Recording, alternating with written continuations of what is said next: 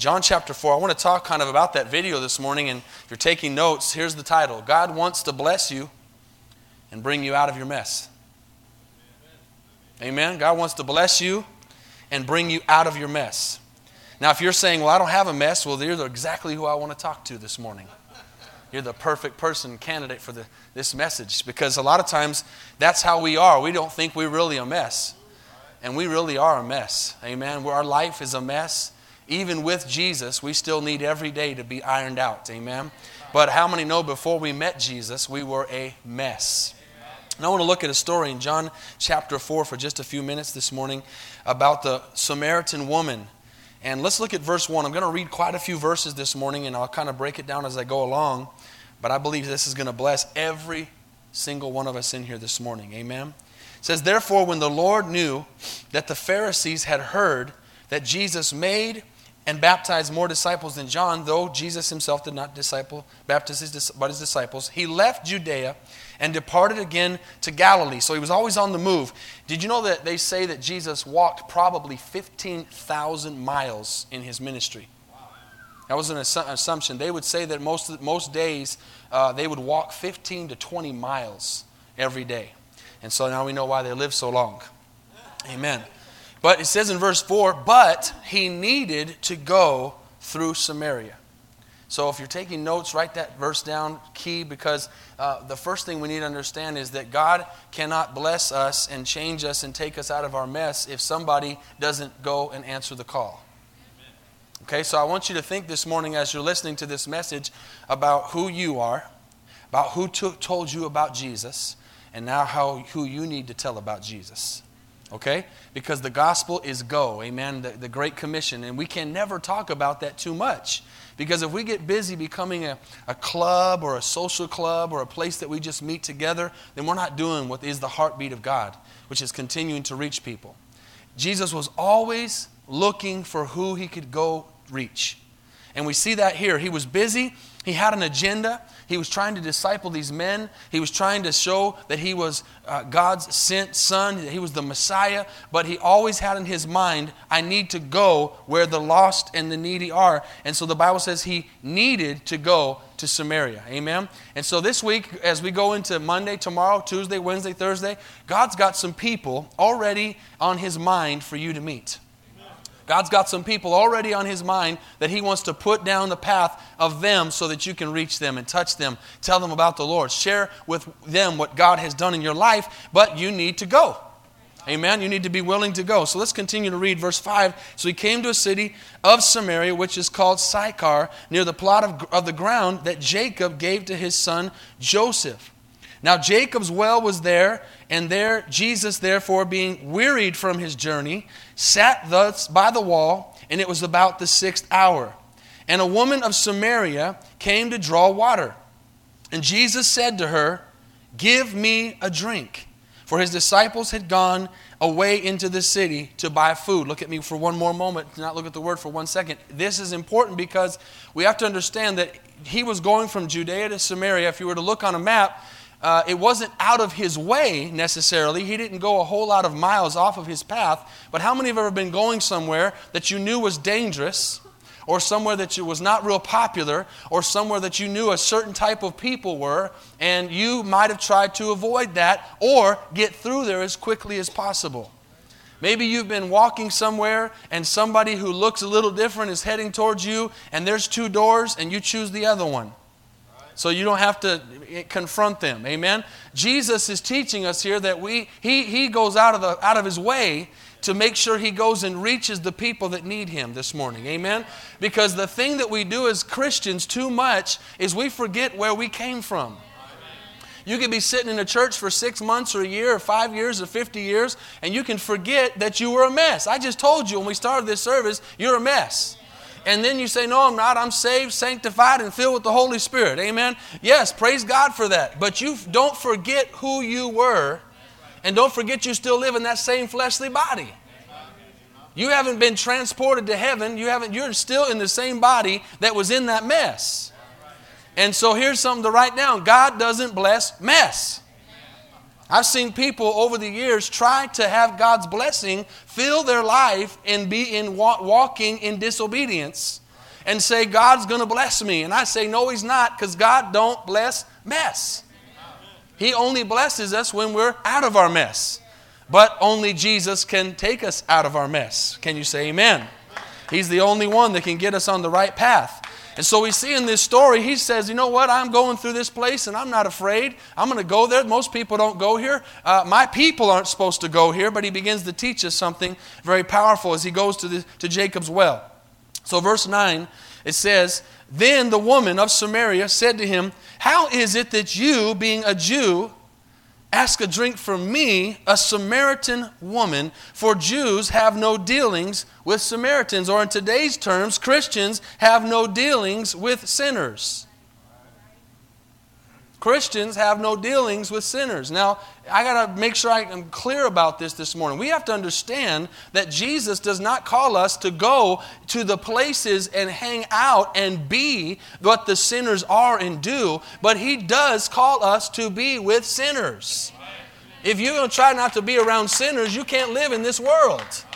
Amen. He didn't call us to, not, to go up on a hill in a mountain and be by ourselves. He called us to be light in this dark world.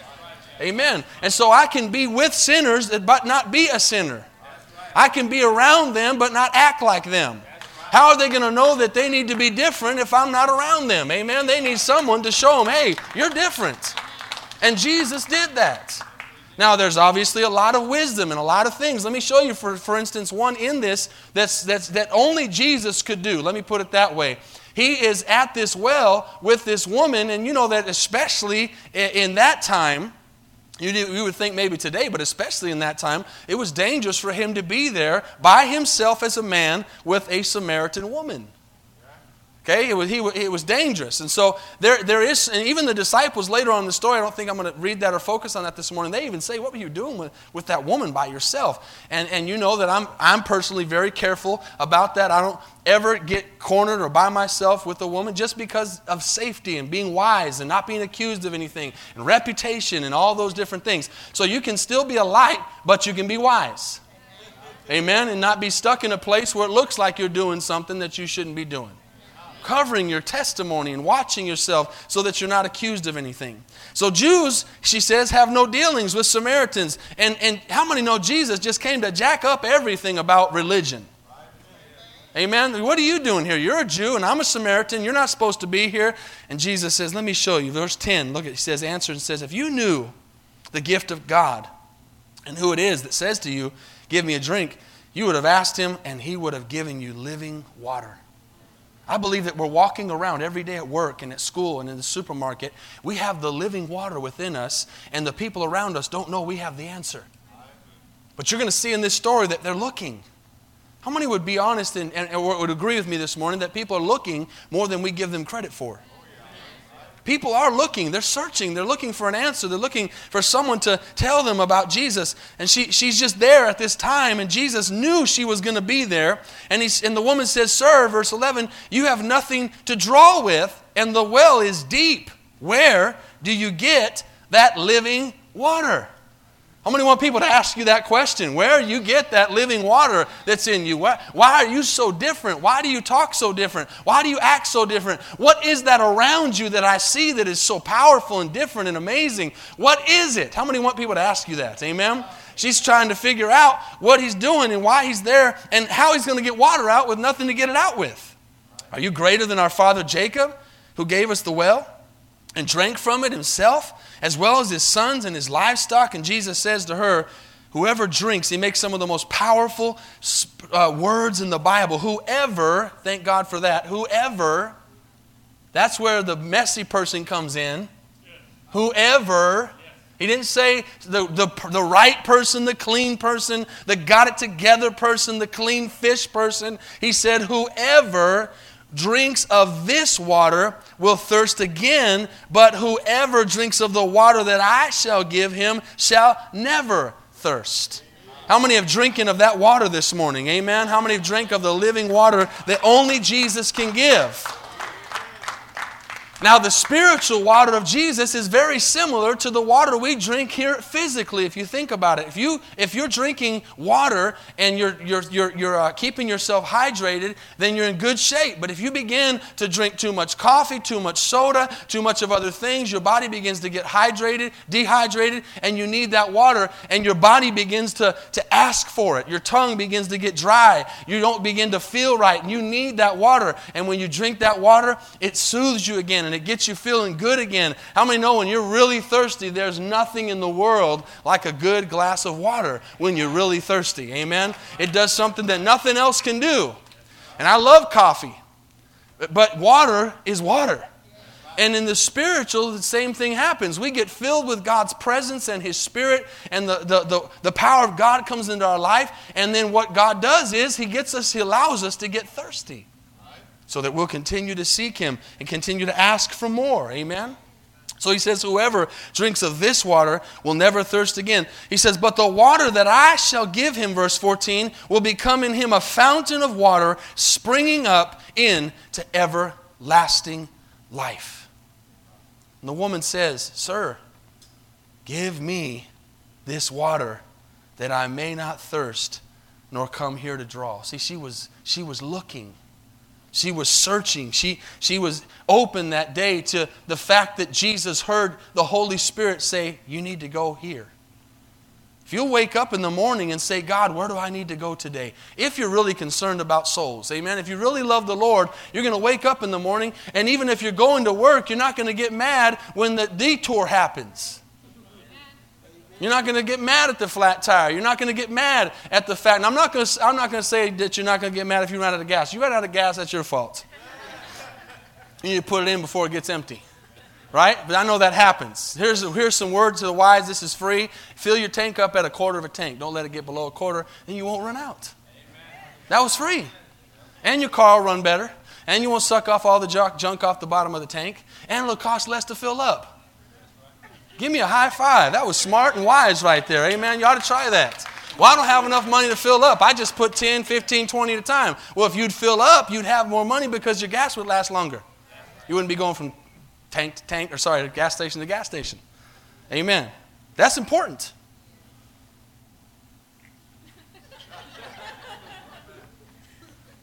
But you won't get mad at that situation that takes you off the normal path, and you can say, God, I think you're doing something here. I'm here for a reason. I'm at this gas station for a reason. I'm at I'm in this detour for a reason. I got delayed for a reason. Do you realize, listen, if you get delayed from some construction or something like that on your way to work and you get there 5 minutes late or 2 minutes late or something, whatever, just an example like that and you're at a place and a time where you at not where you want to be that that God might have you there for a reason to talk to somebody.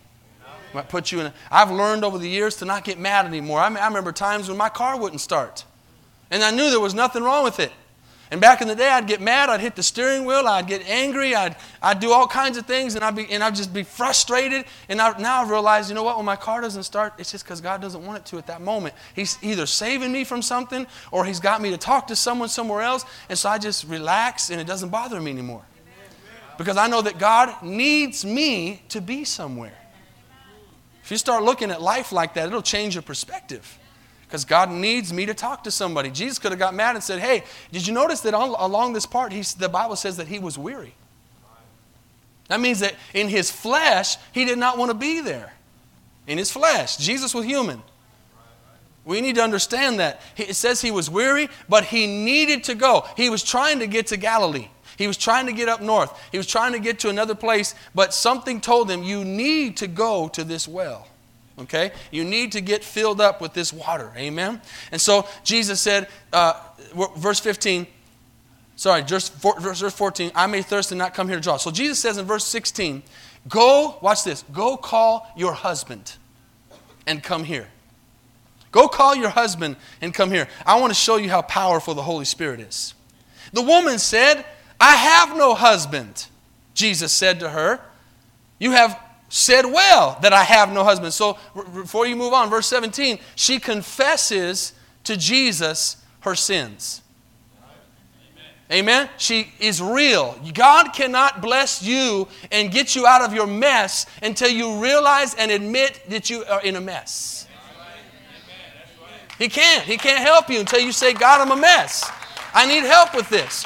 If you keep trying to put on the spiritual religious coat and hat and, and, scarf and all that stuff and keep trying to act like something that you're not and not deal with the problem and the sin issue, you can't get help.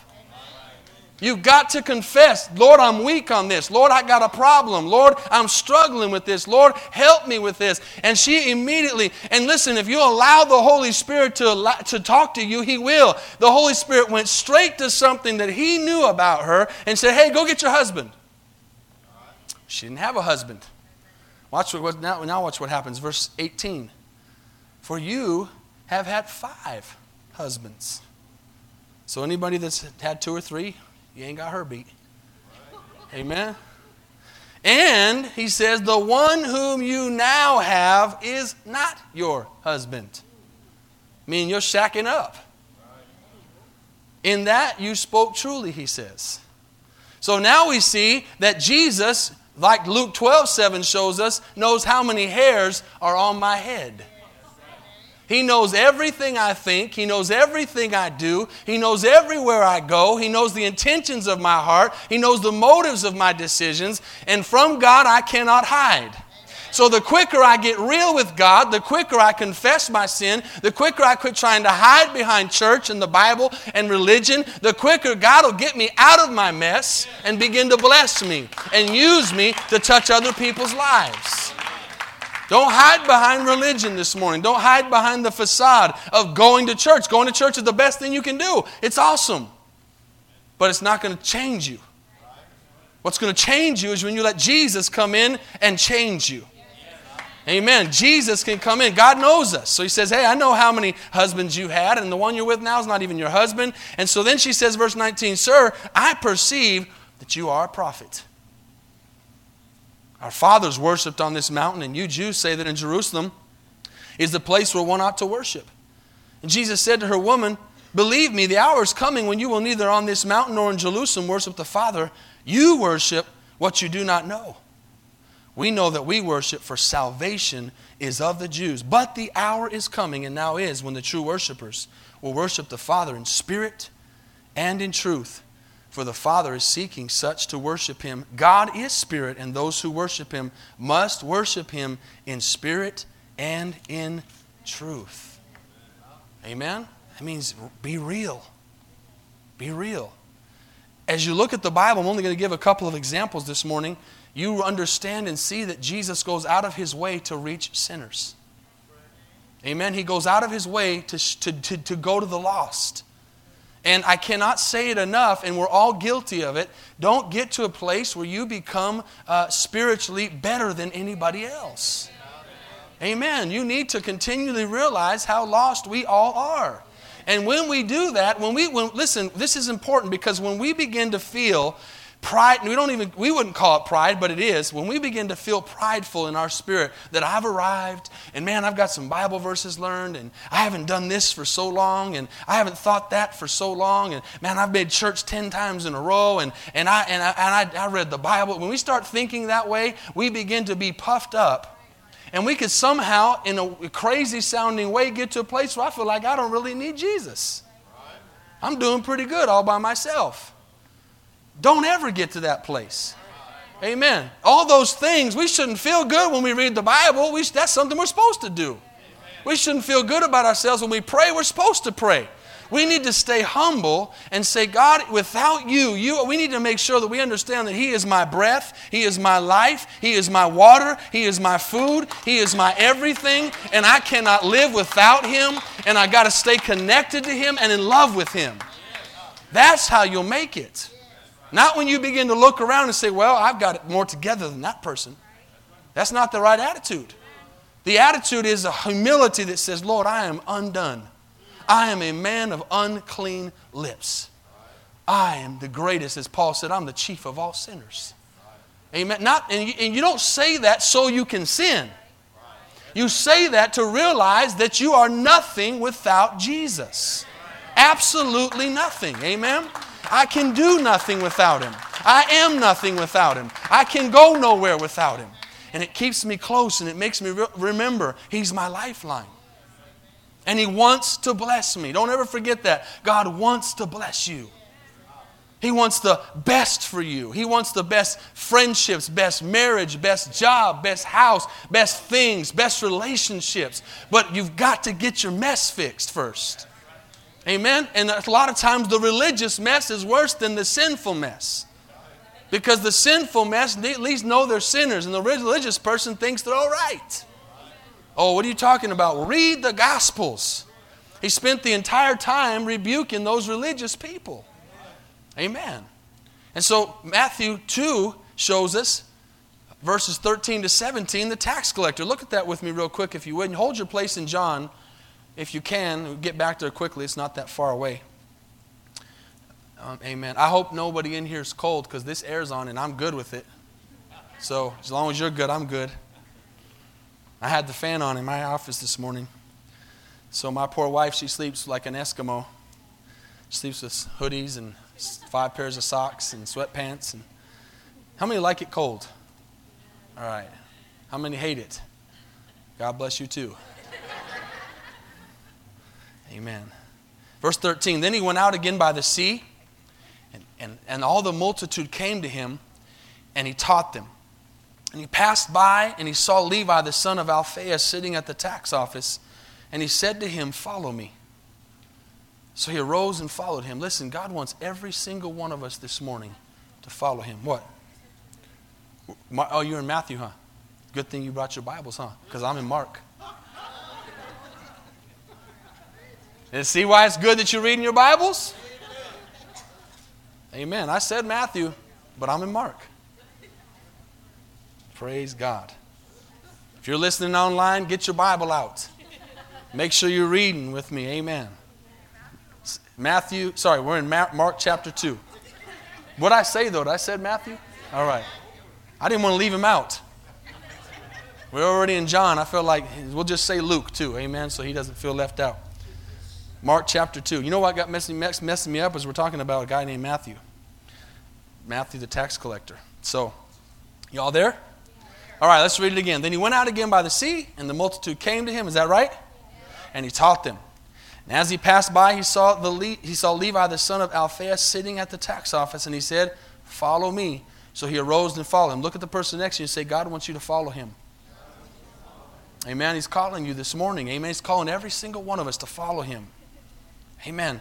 And, and, and, and, and listen, this is the cool thing. This is the cool thing about the gospel. He is not asking right here a Christian to follow him. He's asking a sinner. He's asking a messed up person to follow him. He is not. He did not say to this man, "Hey, uh, you know how much, how many uh, uh, prayers have you done this week? You know how, how much sin have you done this week?" Uh, he hasn't asked him anything. He saw the guy and said, "Follow me." Meaning, Jesus calls us where we are, not where He wants us to be. He calls us where we are. The church has got to realize that we will get more people saved, more lives will be changed when we realize that Jesus calls us where we are and how we are. Can you say amen?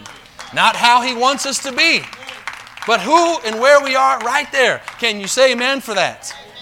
Amen. I'm not going to ask you to raise your hand, but I know you. A bunch of us that came into Jesus messed up. And thank God He called us as we were, not as He wanted us to be. The problem is, and listen, this is not to take away from a standard, it's not to take away from expectations. Those things come. But God is calling us as a church to go and get the lost and bring them in as is. As is. Then, by the power of the Holy Spirit, and by the word being preached, and by the church services and prayer and discipleship and Bible studies, they will begin to learn and understand wow, I need to change these things. But you can't go out and tell them, hey, before you come, do this, this, this, and that. You know that that's not how this is. We invite them, and we need to let them know come as you are. Come just as you are, and Jesus is going to reach you right where you're at.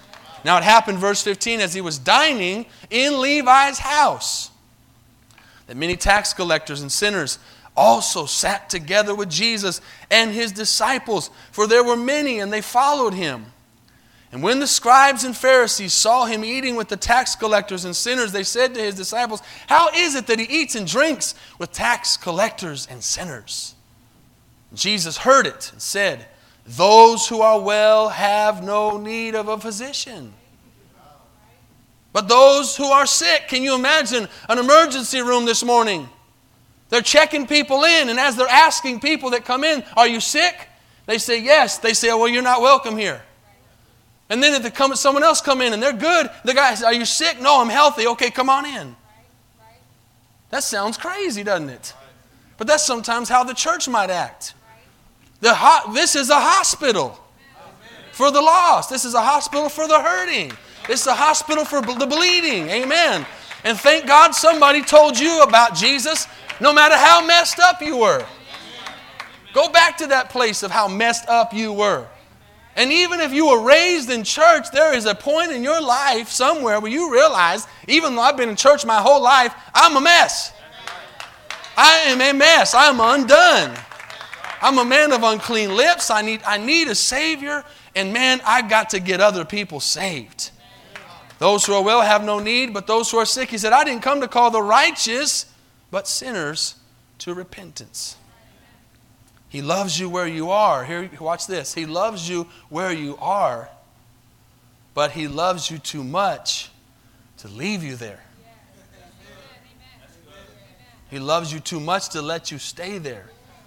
And if I'll let Him come into my life and, and deal with my mess, He'll change me. Look what happens in John chapter 8. Go back to the book of John real quick and look at John chapter 8, verse 1. Say amen when you get there. Let's pick up in verse 2. Now, early in the morning, John chapter 8, verse 2, early in the morning, am I in the right place? All right. He came again into the temple, and all the people came to him, and he sat down and he taught them. And the scribes and the Pharisees brought to him a woman caught in adultery. And when they had set her in the midst, many of you know this story, they said to him, Teacher, this woman was caught in adultery in the very act. Now, I want you to bring that home again today. Let, we're in service. Can you imagine bringing someone, can you imagine inviting someone to church and we have a little three minute welcome thing?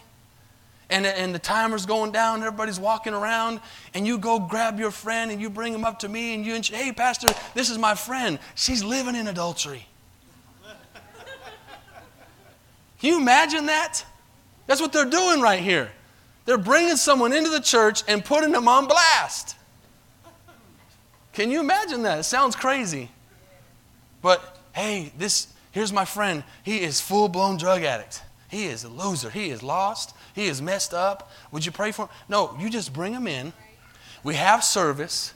We, we do the praise and worship. They're looking around weird. We get to the word. God begins to speak to their hearts, especially on a message like this, and begins to tell, man, I'm a, I'm, a, I'm a lost too. I'm a sinner too. We try to make everybody in here feel the same that we're all lost and need a Savior. We're not looking at somebody else because of how they dress or how. Look, people come in and go. It happened this morning. You, we want you here. We're, we're not telling you to leave. Sit and listen to the message. Let God change your life. They bring this woman to Jesus. Hey, Jesus, she is an adulterer. What are you going to do with her? And they're probably thinking he's going to say, Get her out of here. What are you doing here, you unclean person? Amen? We would never be able to come into church. It was that way. Because we've all got mess. I like what that Thanksgiving thing showed. You know, you see in the beginning, you see all those things, and he took it, turned it around, and said, Here's perspective. Amen?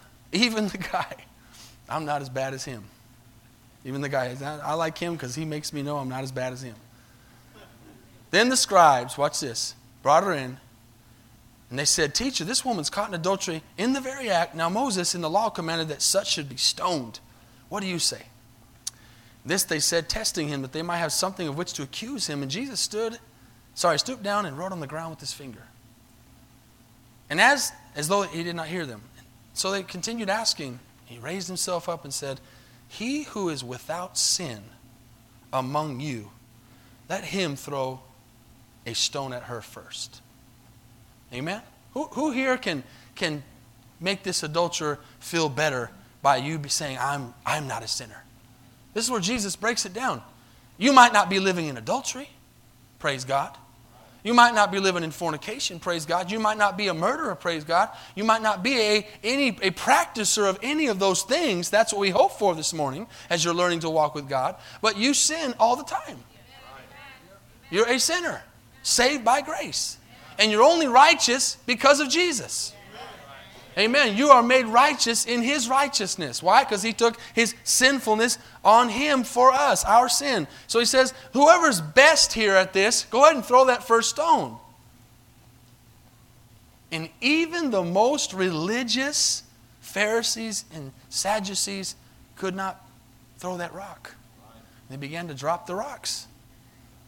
And he stooped down and wrote on the ground some more. And verse 9 says, Then those who heard it, being convicted by their conscience, went out one by one, beginning with the oldest even to the last. Now, I want to show you something here that's important.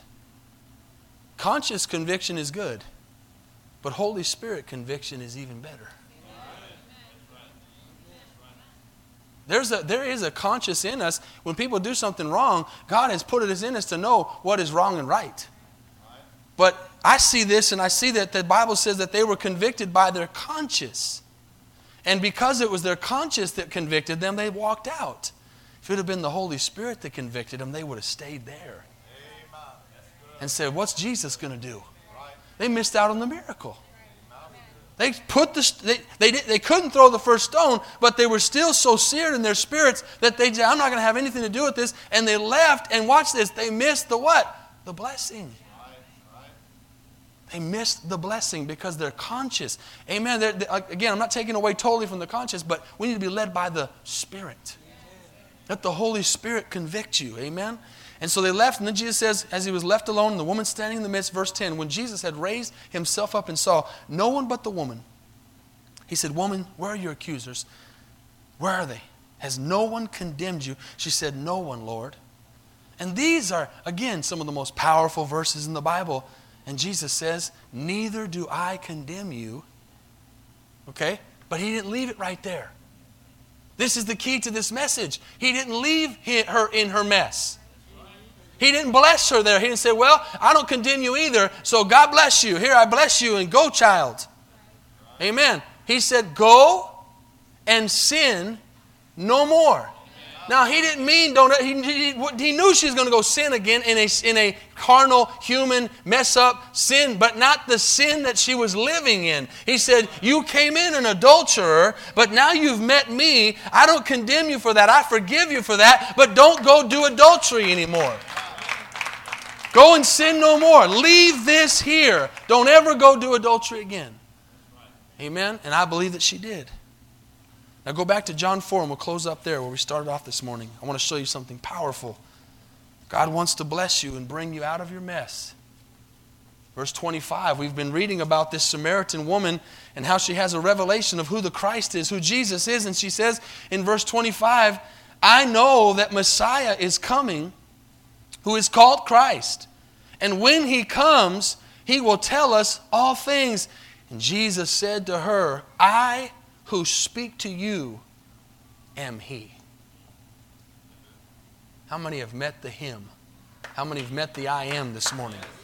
How many have a relationship with Him this morning? How many knew He came into your life and changed you?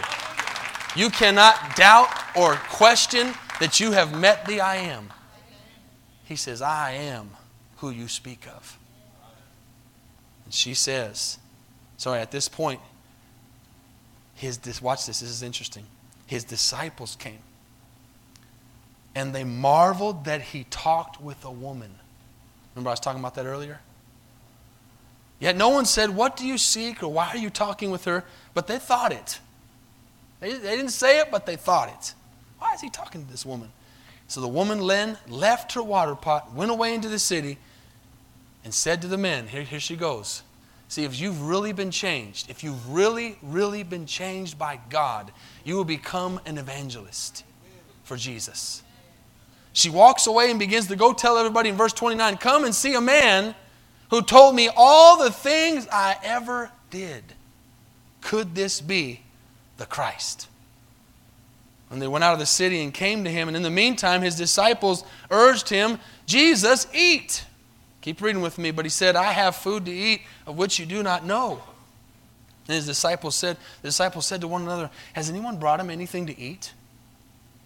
Jesus said, My food is to do the will of him who sent me and to finish his work. See, that's the separation of somebody who's just coming to church for recreation and somebody who's a real disciple. They understand that this thing's serious. They understand that there are souls hanging in the balance and that I have people that I have to reach, that I have to tell about the Lord, that have my name on their hands, my, their, my name connected with the blood of their life, and they need me. They need me to go to them. They need me to not look down on them, they need me to lift them up to where I'm at. Not look down where they're at, but lift them up to where I am. Amen. Lean down and pick them up off the ground. Say, listen, I know where you're, I know where you're coming from. I don't listen, I've been working with drug addicts for 22 years, and I've never taken a drug. I've never been stoned. I've never been out of my mind. I've never done a drug. Yet I've witnessed and led hundreds of drug addicts to the Lord and seen them change their lives. Why? Because I don't have to have done what they did to understand I'm a sinner just like you are. And I was where you were. And I can pick you up off the ground just like Jesus picked me up off the ground. Because whether you're a saint or you're a sinner, whether you're horrible or you're good, whether you think you're up there or you're down here, the Bible says we're either sinners or we're saved. We're either blood bought or we're lost. We're either children of God or we're children of the darkness. We're either walking in the light or we're walking in the dark. Amen. Which one are you this morning? I am a child of the living God. I'm a child of the Son of God. I am a child of Jesus Christ and I'm bought with his blood and I'm different this morning. I've been lifted up off the ground and I'm thankful for my salvation this morning. I'm going to tell everybody I can about my Jesus. I'm going to be an evangelist for the Lord. He says, That's my food. That's my will. That's what I'm doing. I'm here to do something for God. And he goes on, I'm not going to read the rest of the verses. He goes on to say something very familiar about, hey, don't say it's four months away. The harvest is now. Now. And let's look at these last couple verses before the musicians come this morning. Verse 39. Watch what happens because, before you read this, watch what happens because first, Jesus sees the need. I need to go to this city. I got to go to Samaria. He obeyed. If you look around this place, I look back at Curtis this morning. That we went out, our very first outreach, and passed out flyers at an apartment complex. And he came in to a movie. There was only two people at the movie. We wanted hundreds. But one person came. Curtis came. Amen, Curtis? His marriage was on the rocks. They were separated on the verge of divorce. Got saved, came in for a while. Then his wife came in, got saved. Their marriage got restored. Amen. Then they invited Ashley and Dylan to the church, and they got saved. Now they're the youth leaders. They're still touching lives. They're touching lives. One person touches another, that touches another, that touches another. And if it wasn't for them going and us going and us saying there's a need, no one gets saved. Jesus went to this lady and he said, You need salvation. He led her to the Lord. And now, because he led her to the Lord, she goes and she says, Come meet this man who's told me everything I've ever done. And watch what verse 39 says. And many of the Samaritans of that city believed in him. Watch this because of the word of the woman who testified. He told me all that I ever did. Amen. Musicians, you can come this morning.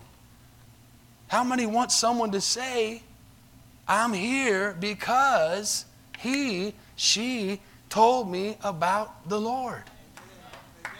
Amen. How many want that? That's what we're working for. We're working for something eternal this morning. We're working for something that's forever.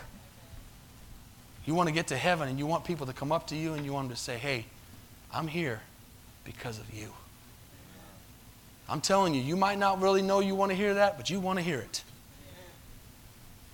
You don't want to get up there and just be high fiving everybody that you're there. Amen. You don't want to just be, oh, I'm so glad you made it. Aren't you glad we made it? Oh, yeah, we're here. I want people, before I ever get to any of you, to hug your necks and say, I'm so glad we're here for eternity. I want there to be a multitude of people between us coming and thanking me telling them about Jesus.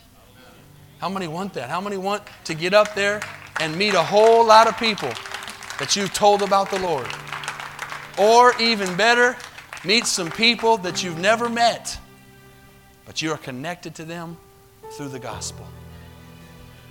The Bible tells us in verse 39 there that all these, doesn't say how many, but it says Samaritans. Actually, it says many. I don't know how many many is, but I'll take many over a few. Many is always better than a few, unless it's sickness. Amen? It's better.